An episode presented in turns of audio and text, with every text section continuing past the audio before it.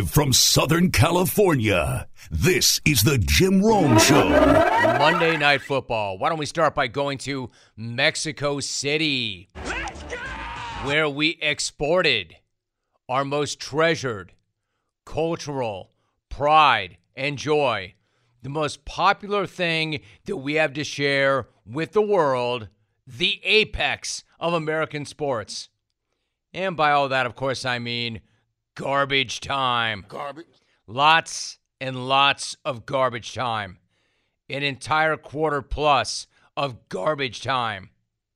Because the Niners did beat the hell out last night, and this game was over long before the fourth quarter. This game was essentially over the second Deebo Samuel took this reverse to the house on the very first drive of the second half.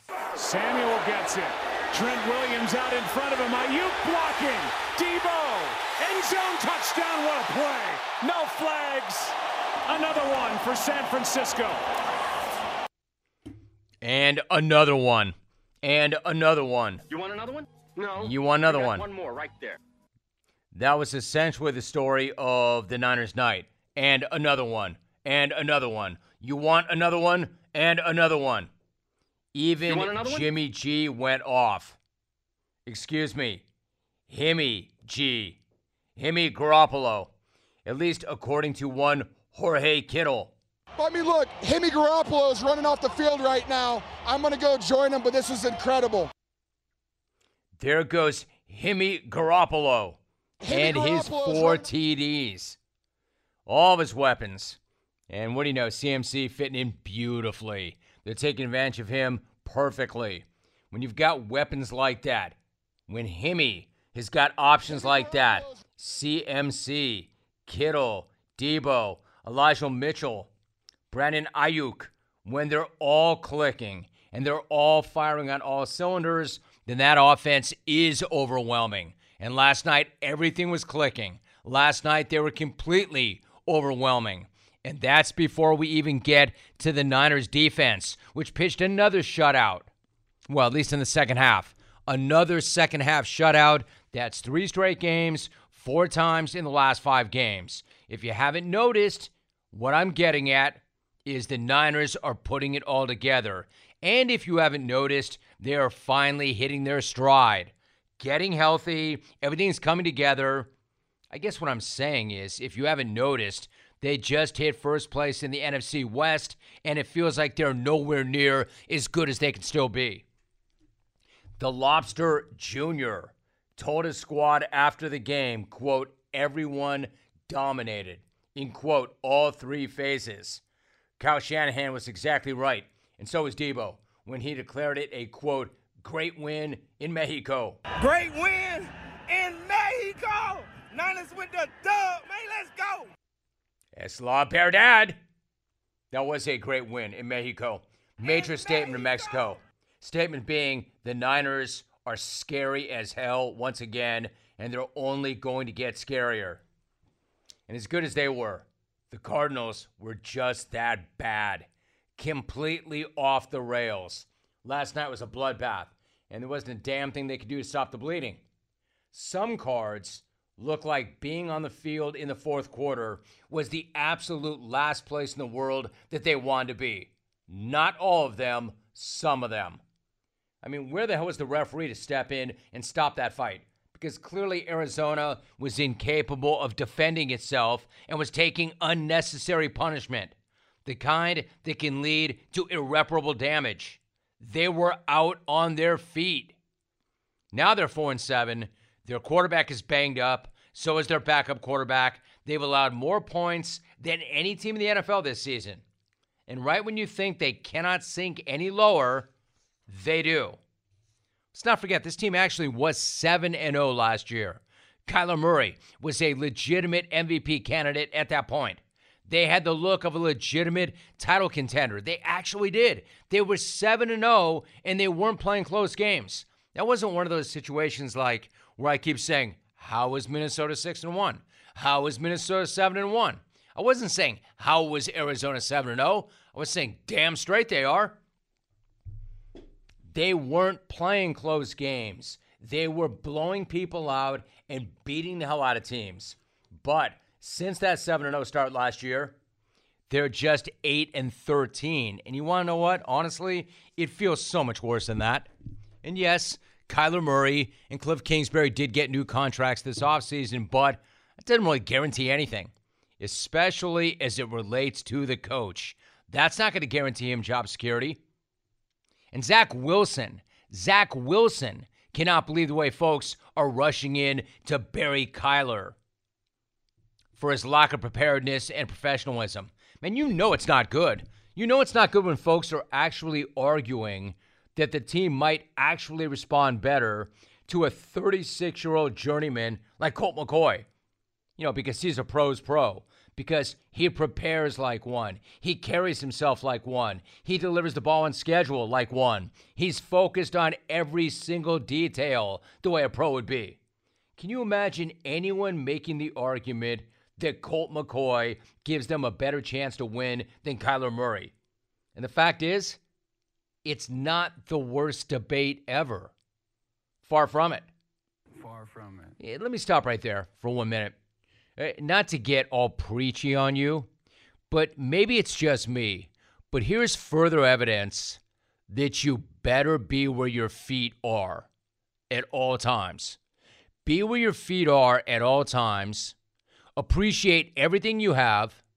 Have tremendous gratitude and a sense of urgency. Otherwise, and maybe it's just me, but otherwise, you will wake up and look up, and freaking Colt McCoy will be 36. Is it just me? How the hell did that happen? How is Colt McCoy 36? Colt McCoy being 36 is way more shocking to me than TB Bacon 45 being 45. Amazing. Anyway, in other words, things could not be going any better for the Niners or any worse for the Cardinals, but do not take my word for that either. Take it from Himmy G himself. Yeah, the anthem was really cool. The, the whole atmosphere tonight, uh, I haven't played in the atmosphere anything like this. It was electric. The fans were nuts. They were cheering throughout the whole game, which uh, you know, it seemed like a soccer game at some points. Just the, the passion that they brought and everything like that. It was it was really cool. I would love to do it again, and you know, appreciate Mexico for everything. I'm sure you did, Guapo. Except I don't think Arizona did. And way to arrive, San Francisco 49ers. Way to arrive. And I don't mean just the way they're putting the pieces together, which they are. I'm talking about their actual arrival, their literal arrival, at least in the case of their quarterback, Himmy G. My man was dripped out in a tailored red suit, looking like the leading man in a daytime soap. You know, generally like he does, except times 10. I mean, say what you want about this guy, but he does dress to win. And then ESPN had to go and back up that footage with Colt McCoy looking like he was trying to find some lawnmower convention. And again, I'm all about Colt. Really respect Colt. I really do. I'm just talking about the look. I'm talking about the fit. I'm talking about the lawnmower convention that he was looking for. He looked like he was about to have to convince security to let him in the stadium. Colt even got destroyed by Bob Griffin on Monday Night Countdown. Okay. Jimmy G has handled things, Yes. right?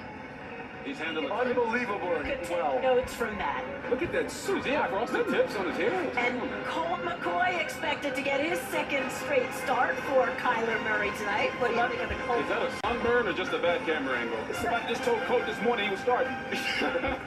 Where your suit at, man? Put your suit on. I mean, damn, Bob. I thought there was a QB fraternity. You just put Colt in the ground. Is that a sunburn or a bad camera angle? Where's your suit at? Wow. Where your suit at, man? Put your suit on. Where's the suit at, man? Put your suit on. Maybe he knew. Maybe he knew it wasn't worth it. Anyway, that clip basically does sum up the entire night. That game was essentially over as soon as Hemi showed up in that red suit. And if he keeps showing up the way he did last night, they are going to be contending for a Super Bowl again. Hey now, are you craving some protein after a good workout? Of course. Can I tell you, I'm starving after every workout. So this time, do not make a shake or eat a bar. Grab a bag of beef jerky from Old Trapper instead. Why Old Trapper? Because Old Trapper beef jerky is tasty and it's tender, and it's made with real strips of steak and quality spices that are smoked over a wood fire. And Old Trapper is a family owned business that takes smoked beef extremely seriously, and you can taste it in every single bite. I mean, who wants dried out, rough beef in a bag? Nobody. It's like eating a shoe. Old Trapper, though, is the real deal, and it comes in four amazing flavors. Old fashioned is sweetened with a touch of brown sugar goodness, teriyaki, peppered, and hot and spicy for those who like to take things up a notch. So, next time you want a great protein and energy snack that you can have anytime, anywhere, grab some Old Trapper beef jerky. Look for Old Trapper in the Clearview bag. That way you can see exactly what you're buying. Look for it in major retail stores near you. If you don't see it, clones, ask for it by name because no other jerky compares. Old Trapper, what is your beef? I'll tell you this, though. As badly as RG3 did Colt, I don't think that's even in the same area code or zip code of how Brandon Aiyuk did this anonymous cameraman. Touchdown, San Francisco. Second touchdown catch of the night for Brandon Aiyuk. Look, we're not on TV, but allow me to paint the picture for you. He scores his second TD of the game, and as soon as he crosses into the end zone, he fires the football into the crotch of a poor defenseless cameraman. I mean, like John Elway and Dan Marino could not have thrown a tighter laser than he did. Dan Marino. And you know that dude wasn't rocking a cup. Why would he? This cameraman falls to the ground like his legs disintegrated underneath him. I mean, you could just feel it. I'm nowhere near Mexico and I can feel it. And then you had some laughing by the players because, after all, what's funnier than a guy getting busted in the junk? Love to see America's it. funniest videos built an entire empire on baseballs blasting dad's packages for decades and wiffle ball bats and the like. But then again, anybody who's ever been there has got empathy, right? Because we've all been there. Well, maybe not there, there, but something like that. Christian McCaffrey checked on the dude. Brandon felt badly. He gave the dude a hug. Clearly, it was accidental and it was all in the moment. But then again, maybe it wasn't. I don't know. Maybe Brandon has an aversion towards cameraman, cameramen, camera people. Like, I don't know. A lot of people want nothing to do with clowns. You see a clown, you run the other way. You see a clown in full clown gear walking towards you, you sprint the other way. Maybe camera people freak Brandon out. How about my guy, former NFLer Eric Berry? Universally respected, incredible guy, incredible player. He doesn't want anything to do with horses. I love horses. Absolutely love horses. Amazing animals. My man Eric Berry is one of the most courageous, toughest guys I've ever spoken to. Yet he gets shook anytime he gets anywhere near a horse. Oh, hell no, they go that horse. I don't f- with that horse. Huh? That horse. I wait till they got to the horse pass. I don't mess with horses, bro. Straight up. Might come over here and throw a tantrum. Stay inside the box. Stay inside the box. Oh. Hold up, Colt. That horse out there. That horse. Oh, she need to go ahead with that horse, goddamn. I don't fool with no horses, boy. Need to go ahead and drive that the other way. You don't like the horse? Hell no. I seen her the first game. I ain't worried about the tick. I'm worried about the horse. Absolutely incredible. My man's the best. Well, that that is one of my favorite reactions to anything. Oh hell no! Oh, I don't mess with horses. I have, and it goes badly. He's right. He's right, especially thoroughbreds. But man, I love them. Anyway, like, people have things, right? I don't know. Brandon, I'm all for celebrating. And I'm always against legislating the emotion out of a very emotional game. But what the hell, my guy? That would be like a Packer doing a Lambeau leap and just cold cocking cheeseheads once landing in the stands. I mean, why not have the O line pick that cameraman up so you can give him an atomic wedgie? I'm telling you, man, dude threw a better ball than most quarterbacks I've seen. Right in the package. Ann Arbor. Mike in Ann Arbor. Mike, what's going on? Good to have you. Hey, Rome, uh, did Alvy ever cut a fresh steak off a, a, a cow after a, a bullfight in Mexico City? Come on, Mexico. Keep up with the, the bullfights and stay away from football, guys. All right? All right. Now, the Lions just trampled the New York Giants. Come on, dude. I told your screener there's a lot, a lot of money going to Vegas, not to Detroit, not to the uh, New York uh, suits that uh, you know pay your bills, man. And now the big game, the biggest game of the year. The first quarterback in that game with a hundred all-purpose yards is going to win that game. Hey, Rome, I love you, and uh, we'll see you next time. My man, I hope so. Wow, Mike, that's pretty wild. Have you ever experienced the flavor of actual live fire cooking? We're not talking about a fire pit in the backyard. This is about the big green egg, the ultimate cooking experience. I know you know about it because the second I got mine and I started talking about it, people were rushing up on me like they knew. They wanted to talk about it. It's because the egg is the most versatile grill you're ever going to own. I'm telling you, you can grill, roast, smoke, sear, and even bake. Yes, try a pizza on the egg. It will amaze you. It works. It's incredible. So stop wasting money on grills that you have to replace every few years. We've all been there. We've done that. It gets old. Forget the pellets and the knockoffs too. Listen to me. Roll with an authentic big green egg. It is a ceramic marvel. It's backed by a lifetime warranty. That's right, a lifetime warranty. It is simple to light, it is easy to use, it works without a power source. You don't have to plug anything in. So, with the playoffs and the holidays approaching, you cannot beat a smoked turkey on an egg. How cool is that? And it makes a great gift. And they've got two models that are perfect for tailgating.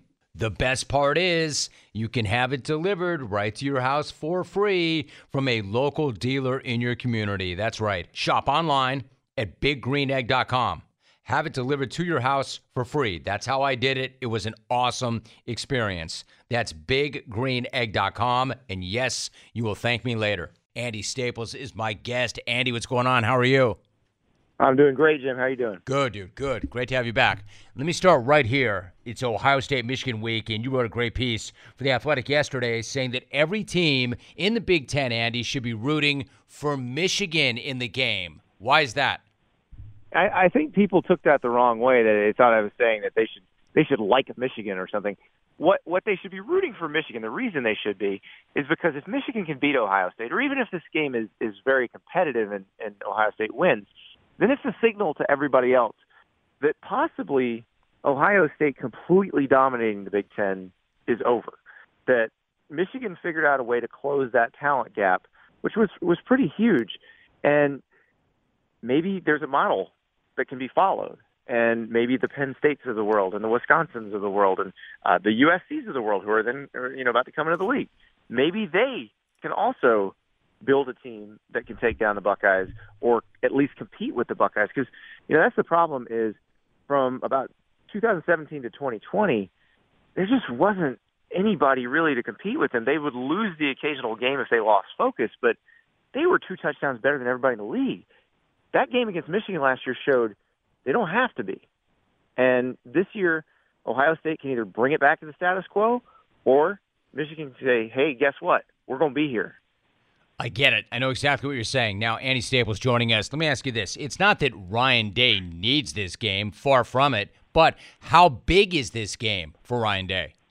it, it is big, and it's it's interesting because those of us on the outside are looking at it and going, "What's your problem?" Ryan Day has lost one regular season Big Ten game. That was the, the Michigan game last year. Like there's nothing going on wrong. Everything's fine.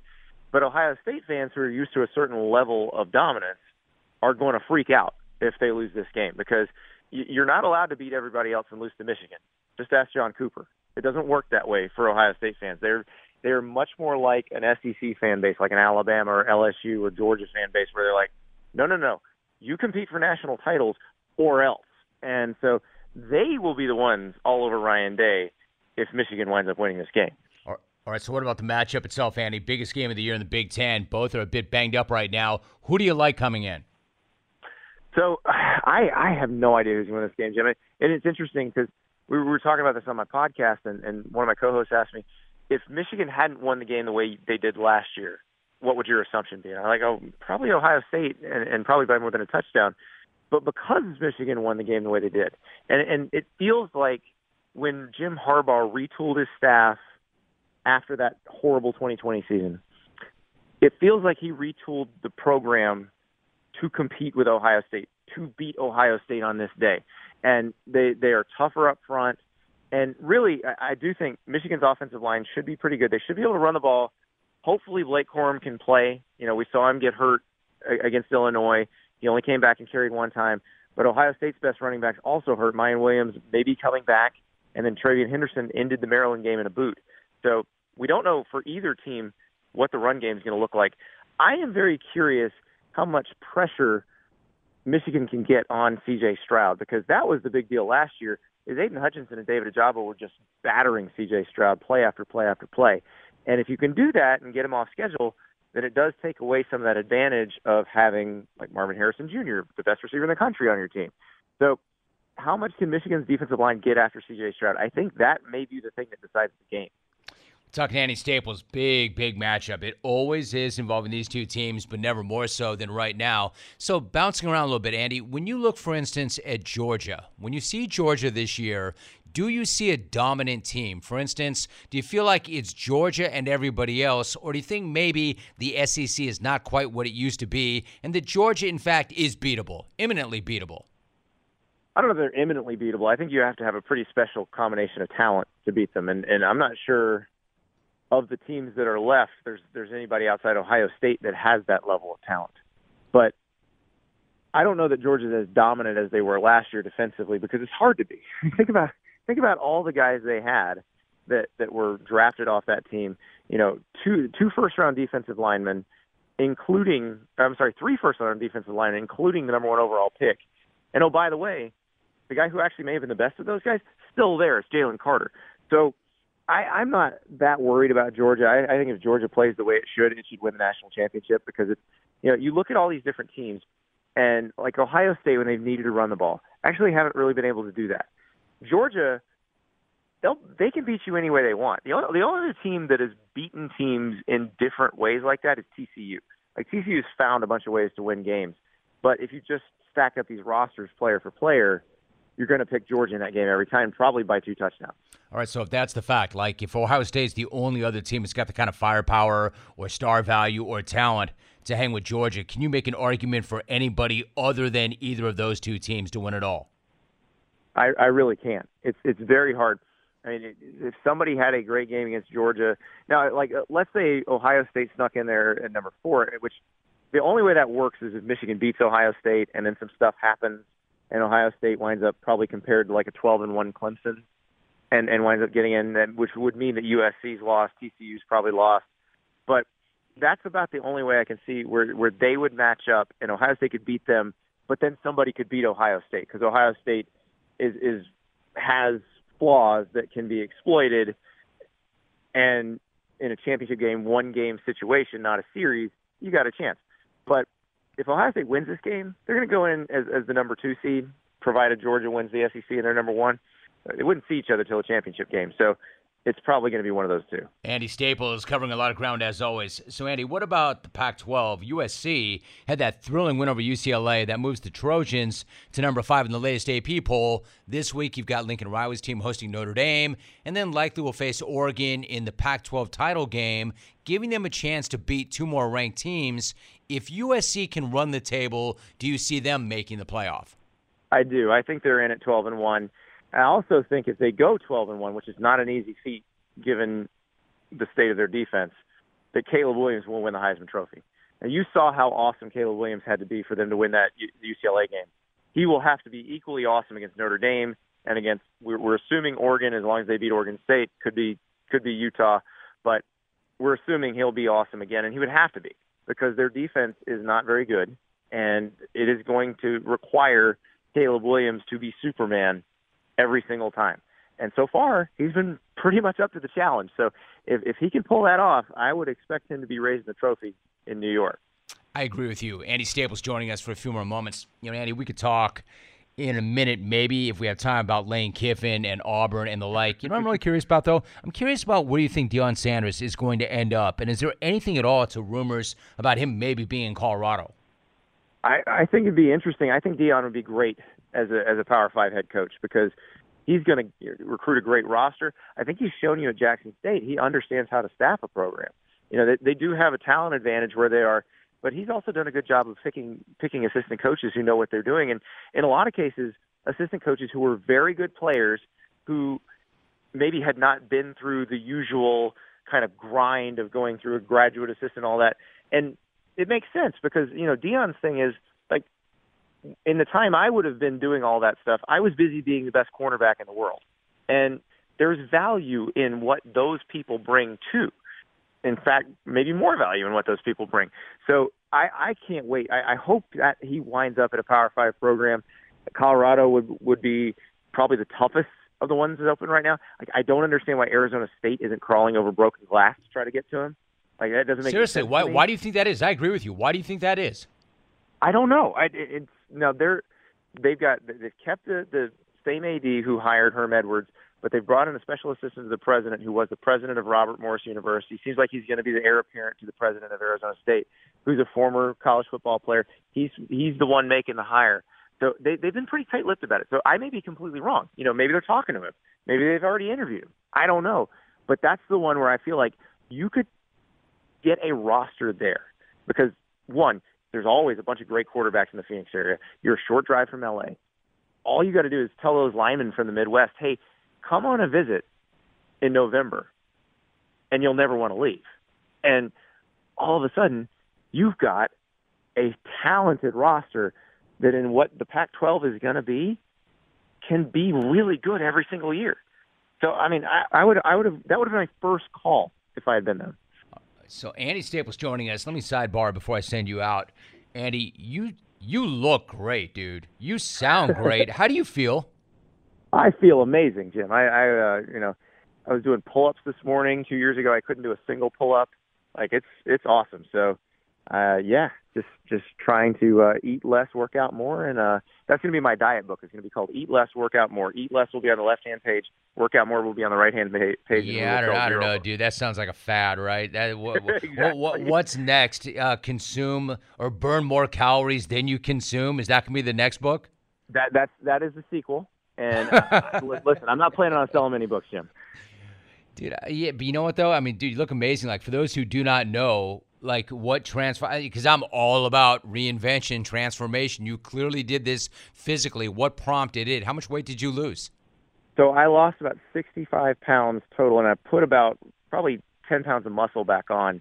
But I went from 280 down to, to 215, and it was my family and I went on vacation in 2020, and I was looking at the pictures of it, and I looked like Charlie Brown. My head looked, was so fat it looked like Charlie Brown's head, and I was just like, I don't want to be this person anymore. I don't like it.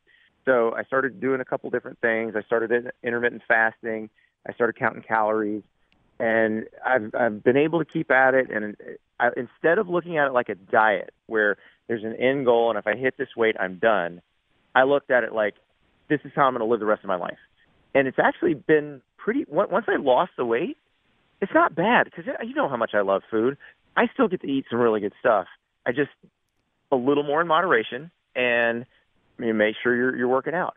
And it, it hasn't been as as bad. I because I thought it'd be torture, but I, I'm I'm loving it. And there's some you know there's some stores I can shop in now that I certainly couldn't have shopped in before. I love it. I love hearing it. And to your point, it's a lifestyle. It's not a diet. You're not denying yourself. It's a identity move. It's a lifestyle. He is Andy Staples. Andy, really appreciate it. Great to have you back. Thank you so much.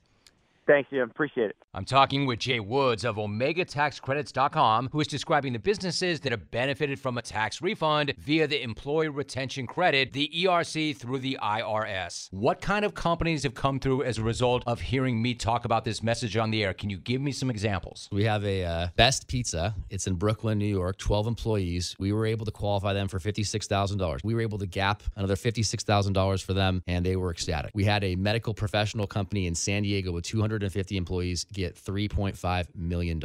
Their workforce was deemed non essential by the government, and so they had a huge revenue decrease, and that's how they qualified. And they, they are one of the groups that really maximized this credit. We've got a group in Kansas that's also an employment agency. They've got 72 employees. We were able to get them $167,000. And that's just three of the companies that OmegaTaxCredits.com has helped. There is time still for you to apply and determine if your small business qualifies for a tax refund like this. You've weathered the pandemic and the economy, so see if you qualify. OmegaTaxCredits.com. Dr. Dave. Dave, what's going on? What's up, Jimmy? How's it going? Good, dude. How about you? What's up? Good, good. Just wanted to make the clones and the jungle aware. Keep an eye out on Jeopardy today. You might just see me on there competing for my lifelong dream. You said I'd never get on there, Jim, but I I did. So you will have fun watching me today. All right, that's something. Let me re- let me react to that. Dave, you just said that I said that you would never get on Jeopardy and that I will have fun watching you today. I would call into question the veracity of both those statements. Number one, I don't ever remember saying, and knowing you, Dave, if I did, I'm sure you could produce evidence that I did, but I don't remember ever saying that you would never be on Jeopardy. Why would I say that? I couldn't care less if you were on Jeopardy or not. So I don't know why I would say that. I don't really give a damn about Jeopardy.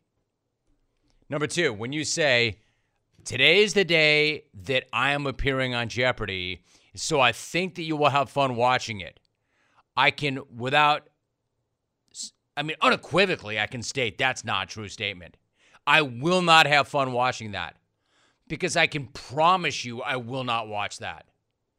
There, there is no amount of money or any incentive to get me to watch that. And by the way, dude, didn't I just tell you that today is our Wednesday? It's far and away the gnarliest day of the week during the NFL season. It's the busiest day of the week during the NFL season.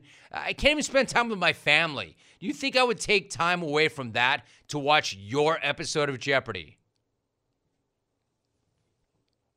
Eh, can you imagine how that would go when I've got to call either DraftKings or my manager, Craig Kitchen, or the big head and say, you know what?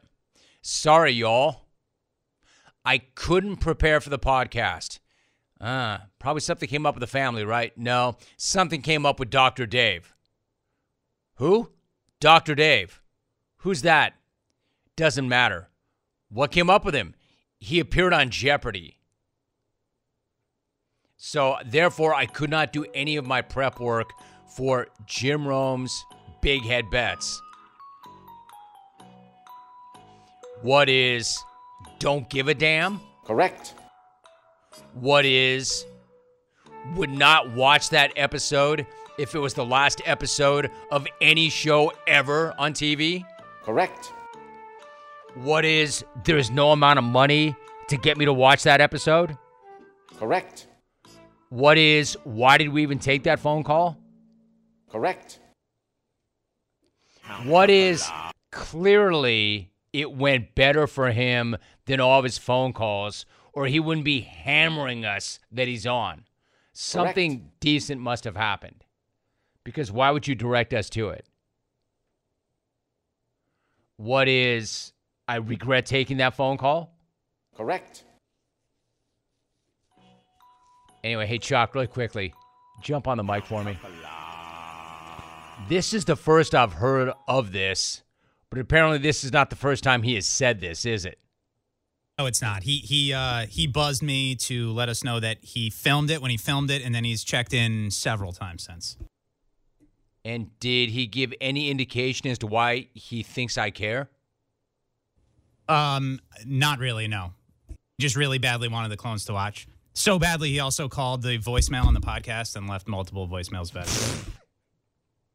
What is awkward? Correct. What is extremely weird? A- anyway, Dave, you got it, bro. You got it. Now everybody knows what they will. Thanks, Jock. What they will do with that information, I have no idea. I know what I'm going to do with that information. Absolutely nothing. I know what I'll do with that information. Forget that I ever heard it. Jim, you're the one who said that I would never be on Jeopardy. No, I, I might have said you're the one that I never thought would be a doctor. Come on, bro. I never said that. That, that, that sounds more like me. I, I don't give a damn if you're on Jeopardy or the $25,000 pyramid, Price is Right, Wheel of Fortune, freaking Joker's Wild, Card Sharks, Family Feud, the greatest game show ever. Actually, I don't want you being on that. Press Your Luck. Don't don't jack that up, dude. I don't want you on that show. Dude, you are the whammy. You're that little whammy that comes up, Dr. Dave. No Dr. Daves, no Dr. Daves, no Dr. Daves. Stop! Oh! Imagine those contestants back in the day. No Dr. Daves, no Dr. Daves, no Dr. Daves. Stop! Oh! Love that show. That is one thing I did one show to the kids. I'm like, hey, you want to see a game show? You want to see an old school, cool ass game show? Let's go to YouTube and call it up. And the kids were actually fascinated by it. I used to love those game shows. Anyway, anyway, dude, bro, whatever. Now they know. The clones know. I know. I wish I didn't know, but I'm a good guy, so I'm here for you, Doc. There it is. When we return, when we return, we'll. I, I'm sorry for that. I apologize for that. I apologize to absolutely everybody for that. He he just wanted that out there badly, yo. He's left multiple podcast messages on the voicemail to let us know. Apparently been tweeting about it, calling Chalk, and Chalk held him at bay long enough to say, "You know what? When the episode re-airs or airs, call us the day of, and I'm sure Jim will be happy to discuss it." You got that half right. We made good on that, but I was not happy to discuss it. Dude, shouldn't you be saving children's lives? And, that, and if you're a doctor, what are you doing on that show? Don't people go on that show? Do they go on that show to flex their IQ or do they go on that show to make money? And dude, I thought you were the one that tried to tell us that you had such important things to do and you were making such a difference in this world by saving children's lives. Doc, you're the one who said that. So what the hell are you doing messing around on Jeopardy? Doc, Doc, Doc, Doc, Dr. Dave, Dr. Dave, my son can't breathe. Yeah, I'm really sorry about that. I have to go to the Jeopardy studios. Correct. My man, you can't win for losing. Even if you go on some kind of Ken Jennings run. All right, so that was an incredible waste of time. How am I going to explain that to my bosses? I, I don't know. Suit number one. I just, I got pissed, man. I got, he won. He sucked me in. I got hooked. Here's your sports update because it is the bottom of the hour. Here is Marco Belletti. Are you craving some protein after a good workout? I always am. Listen, this time don't make a shake or eat a bar. Grab a bag of beef jerky from Old Trapper. Old Trapper beef jerky is tasty and tender and made with real strips of steak and quality spices that are smoked over a wood fire. And it goes with you wherever you go to the game, to the gym, to the beach, anywhere at all. Look for Old Trapper in the Clearview bag. You can see the quality you're buying. Look for it in major retail stores near you. Clones, if you do not see it, ask for it by name because no other jerky compares. Oh, Trapper, what's your beef? We are joined by Nick Nurse. Nick, it is always great to have you on the show. Nick, how are you? I'm really good, Jim. How are you today? Good, Nick. Good. Great to visit with you. Thanks so much. I would imagine for you, Nick, already it's been a really interesting season. It's a long regular season, and normally 17 games is a pretty good sample size, but you've had some injuries, you've had some illness. That said, do you have a sense of what you have this season, and what are your biggest takeaways thus far? Yeah, probably not the sense that I thought I'd have about 20 games in. You know, I kind of always earmark 20 games at the start of the year to kind of really evaluate, you know, who we are and, and where we can go and things. But it's, it has, it's been, geez, I don't know, I'm playing like a whole different lineups. It seems like almost every night, and uh, we're getting a little thin on numbers um, just recently here. But you know, I know a lot of teams are having injuries, so probably the biggest takeaway right now is I'm seeing some of our um, guys who were deeper in the rotation. We're getting a lot of minutes. I mean, some of them. I've got a couple guys that were DNPs that are now starting, and they've played pretty well. So we've, you know, we've got a chance to see some of those guys. So not not a great feel for who we are. I, I did like. I thought we were heading in the right direction before a couple of the big injuries, but we'll have to wait and see. I think. I think that all makes sense. Nick Nurse joining us. When you talk about big injuries, of course, you start with Pascal Siakam. He's been out with that adductor strain. I mean, life without your best player obviously is always going to be a challenge. I know he returned to practice yesterday. How did he look in non-contact work? And then, any idea how close he is to being ready to play again? Yeah, he's done. He's done pretty good, Jim. He's back uh, yesterday and today. Pretty much. Uh, I mean, uh, we don't have much contact at all on practice days right now, so he pretty much goes through the full practice uh, and did everything the last two days. I think they're trying to uh, really ramp him up at the end of this week, Friday, Saturday, with some speed and and possibly some live, you know, three on three or something, some some contact and and we're hoping, you know, we got a, a couple game road trip next week where we go to uh, New Orleans and Brooklyn, and we're hoping he makes it back for one of those two next week on the road. There you go. Nick Nurse is joining us now. Nick, you can't call a guy who's in his 16th year a revelation, but how pleased are you with the way that Thad Young has stepped up in Siakam's absence, and what does he bring to it in terms of basketball IQ and acumen? Yeah, he's been really something, Jim, because. Um, he was kind of DNPing or playing very little, um, and uh, frankly wasn't playing that well. wasn't having much impact. I know he was only getting short little stints, and then we kind of get put in a bind where we take him from DNP to starting, um, and then we started him at the uh, at the five, the center position. He's a bit undersized for that, but he just settled in really good there. He was playing you know, very good both ends at that position. He was passing great from the high post. He was rebounding adequately at both ends, scoring pretty good, and, and just looks uh, looks fresh as a daisy out there right now. It's awesome. It's really interesting, Nick. Like for instance, has he done enough to warrant like an increased role at the five and more minutes when Siakam does come back? Yeah, probably. I mean, we're pretty we're pretty young. Um, our rookie Christian Koloko has been very interesting, although he's been a little up and down, like way up and and a little down. Um, you know, kind of like a rookie would, but he's he's been a nice surprise. We actually moved him into the starting lineup for a while. I would imagine Thad and Christian probably share that starting the five, depending on who we're playing going forward. Raptors head coach Nick Nurse joining us. You know, Nick, I'm on the outside looking in, obviously, but when you talk about young players being up and down, like Scottie Barnes, obviously was amazing last year in winning the Rookie of the Year. Tell me I'm wrong. And if I'm wrong, I'm wrong for sure. I'll accept that. He seemed a little uneven to start the year. Is that a fair assessment? And is he been playing with the type of juice and energy that you've come to expect of him of late?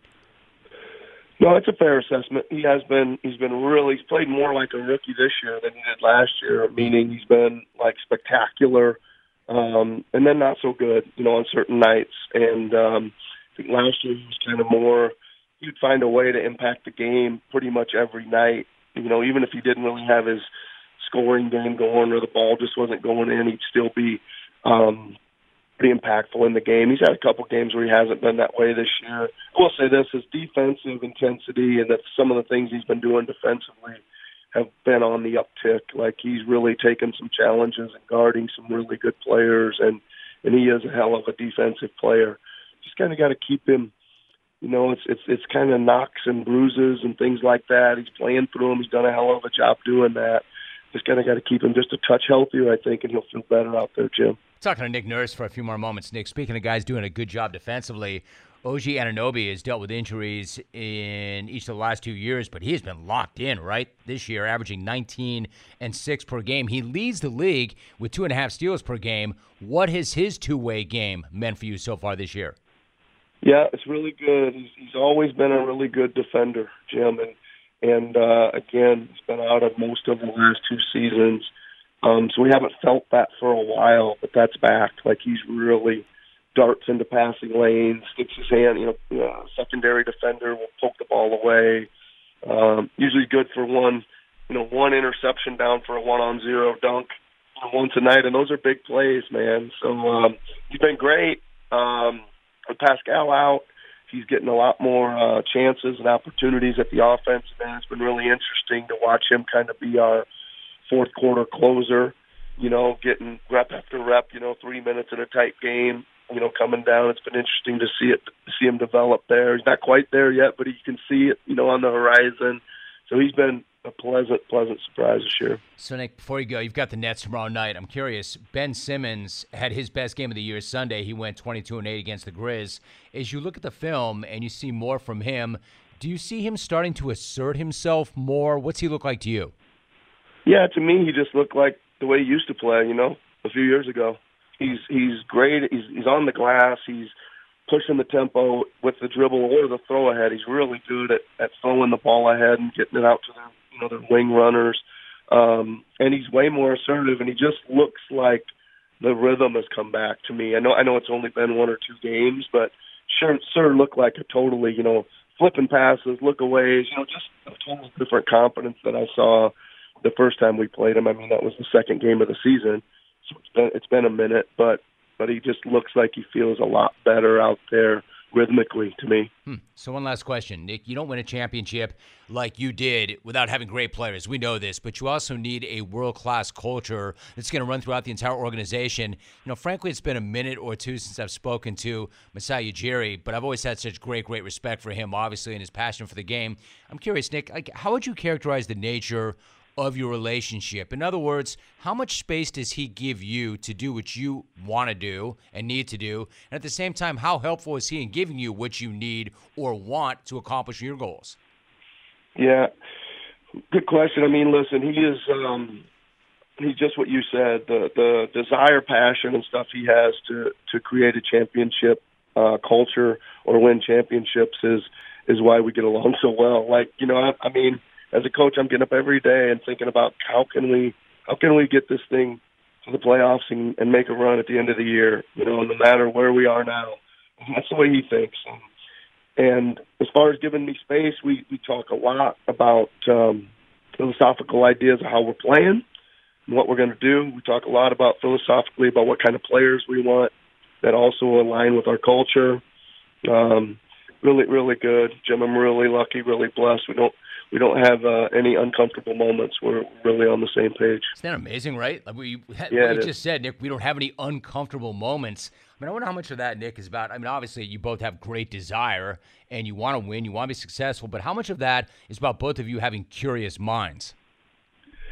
Well, I think the the desire to to kind of do things that only impact winning, you know, is is right there. You know, probably one and you know, he's encouraged me from the, the moment he even interviewed me that you know we want you to do things different and and create and keep creating, and and uh, that's been part of kind of you know who I've been, and it's really I don't know it makes it easier to try stuff when your boss is saying try stuff.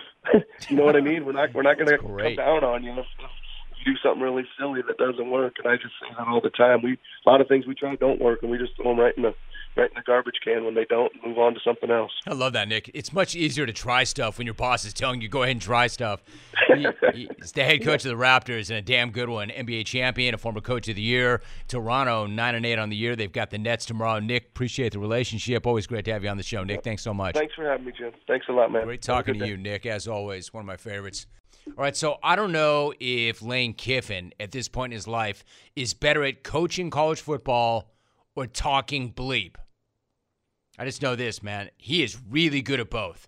Really good at both. And yes, Lane Kiffin haters, even you better start putting that proper respect on this guy for his coaching ability and his coaching chops.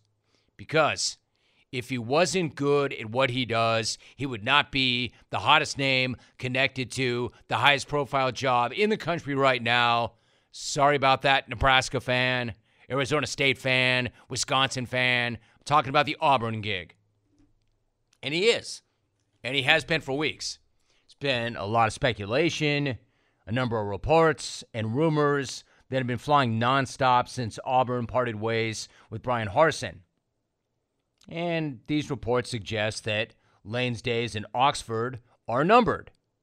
Yesterday, a reporter from WCBI in Mississippi named John Sokoloff took it a step further. Sokoloff reported that Lane was planning to step down at Ole Miss and then head over to his or their SEC West rival. Sokoloff fired off this tweet, quote, breaking, hashtag Ole Miss, HC, Lane Kiffin, plans to step down as the Rebels coach Friday and head to Auburn to become the Tigers' next head coach, according to sources. Sources say the Tigers haven't officially offered the job to anybody yet, anyone yet, so Lane to Auburn is happening, story soon. End of tweet. All right, so that's pretty emphatic. Enter Bleep Talk Lane Kiffin. Of course, Lane saw the tweet. And of course, Lane did what he does. I don't want to say did what he does best because the guy does coach pretty damn well, but he also talks bleep pretty damn well. So he did what he does. Quote, that's news to me, John. Nice sources. Hey, John. All right, so even a response is solid enough. Most guys just would let that go. Most SEC coaches would let that go. They wouldn't respond. Lane responds, but you knew he wasn't done there. That was not nearly a strong enough response for Lane Kiffin. So, Lane, and by the way, find me one other coach. I don't even mean an SEC coach I mean, a coach, a Power Five coach, a coach that matters anywhere that would do something like this. Find me a coach who does what Lane Kiffin then proceeded to do body bag this dude with a press release of his own. That's right, an SEC head coach, not a clone. It's incredible. An SEC head coach and not a clone tweeted a picture of a similarly worded document saying that Sokoloff was leaving his TV station to take a job with a different TV station. Lane posted it in statement form. Like it reads like and looks like a statement, an official statement. Quote, breaking news. John Sokoloff of hashtag, he hashtagged it, hashtag WCBI News in Starkville, Mississippi, plans to step down as lead anchor and head to hashtag WLOX to become their new lead anchor. Sources say WLOX hasn't offered the job to anyone yet. So, John to WLOX is happening. Story soon. End of quote. Straight freaking fire. That's the head coach of Ole Miss just ethering a local news dude in his report. Like Lane does not miss. Have some, Sokoloff. And if I'm an Ole Miss honk, hottie bleeping toddy. That sounds like good news, doesn't it? Now, does that mean that it's a lock that he's staying? No. Does it sound like he's staying? I would say after something like that, unless he's looking to repay the dictator by letting him off the hook for the greatest job denial ever. I'm not going to be the Alabama coach. I shouldn't even have to comment on this. I think I've said this over and over and over again.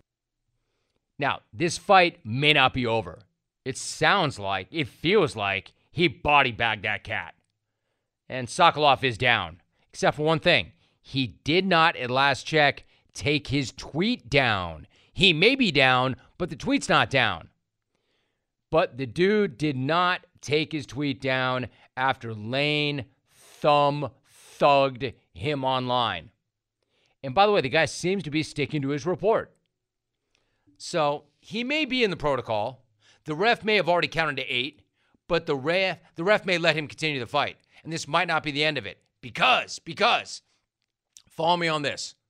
While everybody is rushing in to stomp on what they believe is Sokoloff's corpse, there is somebody who matters who does have his back. somebody who matters a hell of a lot, somebody who I personally respect a hell of a lot, somebody who, believe it or not, has ties to this program, somebody who was actually a former member of the XR4TI. Think about that for a minute. All right, I'm going to ask you to do something. Think of everybody who has ever come through this house. And then ask yourself this of all the people who have ever worked on this show, who have ever worked for and or alongside Rome, who do you think Rome respects and admires most of all? It would seem pretty obvious, right? Now keep in mind, this is not a popularity contest. I'm not asking you to tell me who your favorite XR4 TI is, current or past. I'm asking you to tell me which current or former staffer do you think that I relied most heavily on, had the most respect for, the most admiration for, the XR4 TIer with the greatest integrity, passion, grit, and grind? You look at it that way, and it's no brainer. This staffer, this person I'm talking about, has this journo's back. Sokoloff. How do I know? He follows Sokoloff on Twitter. And if he follows him on Twitter, he has his back, and that speaks to his journalistic integrity. But the guy that I'm talking about is a person of immense integrity, a person with, I'd even argue, the most integrity. And when he left this house, I didn't say it at the time, but I can say it right now. It hurt. It cut deeply. The show has not been the same. It hasn't. We've all had to double down and work so much harder. I admit it. The show has not been the same. We've been chasing ever since. You know who I'm talking about. You all do. You know that I'm referring to Ross bleeping Geller. That's right. Geller. A dude of outstanding principle. If he deems Sokoloff to be a trustworthy fellow, then he must be. Because you name one person in the history of this program and brand with greater integrity than Geller. Geller, aka Dasmati. Dasmati, who worked his ass off to get what many would consider a dream job working here, only to quit, quit several weeks later. I mean, hell, several hours later, several minutes later, several seconds later, the second he took the job, he not only quit the job, turned his back on me, he quit a job, one of the best jobs in a glamorous industry, to become a city employee so he could better serve the people of Alhambra or Monterey Park or wherever the hell he went than to serve you clones. So clearly, you know what? We've done our due diligence. You look a hell of a lot like Geller, but you know what? You're hired. Sorry, I quit. Wait, what? You're hired. I quit. No, no, you're hired, Geller. You can't hire a guy who didn't accept. I quit. Anyway, that entire town, whatever town it is he went off to, if not the entire state, would vouch for Geller, given that he chose public service over being here. And I don't mean being a congressman or a senator, I mean being a civil servant over one of the best gigs in Hollywood. And if a man of that intestinal fortitude and integrity backs Sokoloff, who's to say? Maybe this dude's right. Maybe Lane is going, even though Lane just body bagged this cat, whoever he is. Maybe he's right. How do I know? I don't know. I just know that a man of immense integrity, Geller, follows him on Twitter. Stay bleeping tuned because there should be some clarity coming not long after the Egg Bowl. Who you got? Who you got, clones? Lane or Sokoloff? Who you got? Lane thumb thugged him and put him in a body bag. But Sokoloff's not backing down. Who you got? Lane or Sokoloff? I'll take a side. Me? I'm taking Dasmati. Because no sooner than I hired Dasmati, he told me I could take this job and shove it. Fact is, it all comes around. I, I got a feeling in a couple of years, we will all be asking Dawes for a job. Yo, Dawes, man. I, I know this. I've been in this business a long time. You pass the same people on the way down as you do on the way up. So, my dude, consider this my audio resume. Dawes, I know we will all work for you one day. I, I wouldn't be surprised if you were the president of the United States one day, Dasmati. Here's my audio resume. I am a great communicator. I have some leadership skills. I love most people. No, I love people. Some people. Hey, hey, I probably qualify for graffiti removal hotline operator. I can do that. Does. I can plant some trees. Maybe help with animal control. I can cut big red ribbons at the opening of new parks. I can pass out flyers for the new pickleball court in the new city park. I'm your man, Dawes. Baseball bat? Get this guy a pickleball racket. Baseball bat. Get this guy a tennis racket. I don't know. So before you assume that Sokoloff doesn't have that right, understand Geller follows him on Twitter. See, we dig deep. We're sourced here. Sokoloff, I'm sure, has his sources, and I've got mine. Dasmati. It's one of my favorite jungle stories ever. The guy quit. It's not an easy job to get, and he earned it. And he came highly regarded. And he quit. Not to take a better job in this business, but to get out of the business altogether. Okay, fine. So what? You want to go be a lawyer? You want to go be a doctor? You want to go back to grad school? Nah. Nah, I want to be a civil servant for the city of Monterey Park or Alhambra. Dude, better man than me. I didn't deserve you, Dawes. You're right. You rule, bro. At Tommy Roller tweets, I'm not going to be the Auburn football coach. Sign Lane Kiffin doing his best Nick Saban impersonation. I shouldn't even have to comment on this. I, I, I don't even, at this point, see, like Saban, Saban being Saban, the GOAT, but also the GOAT of red asses.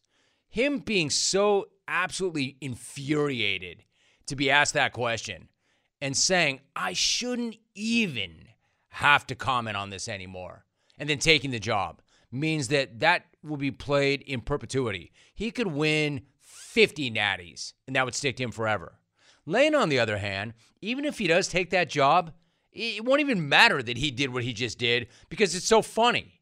What other SEC coach, whatever Division One coach, even would do something like that? Lane's just having fun with it all, man. Lane, like I said, Lane doesn't miss. He just the dude's too much, and then literally has the game to back it all up. Only Lane could do that. That's how you get Lil Wayne to drop a track like that about Lane Kiffin. You know how good you have to be at talking bleep to get Lil Wayne to do that? Amazing. And yet somehow Dasmati is right in the middle of the whole thing. How did that happen?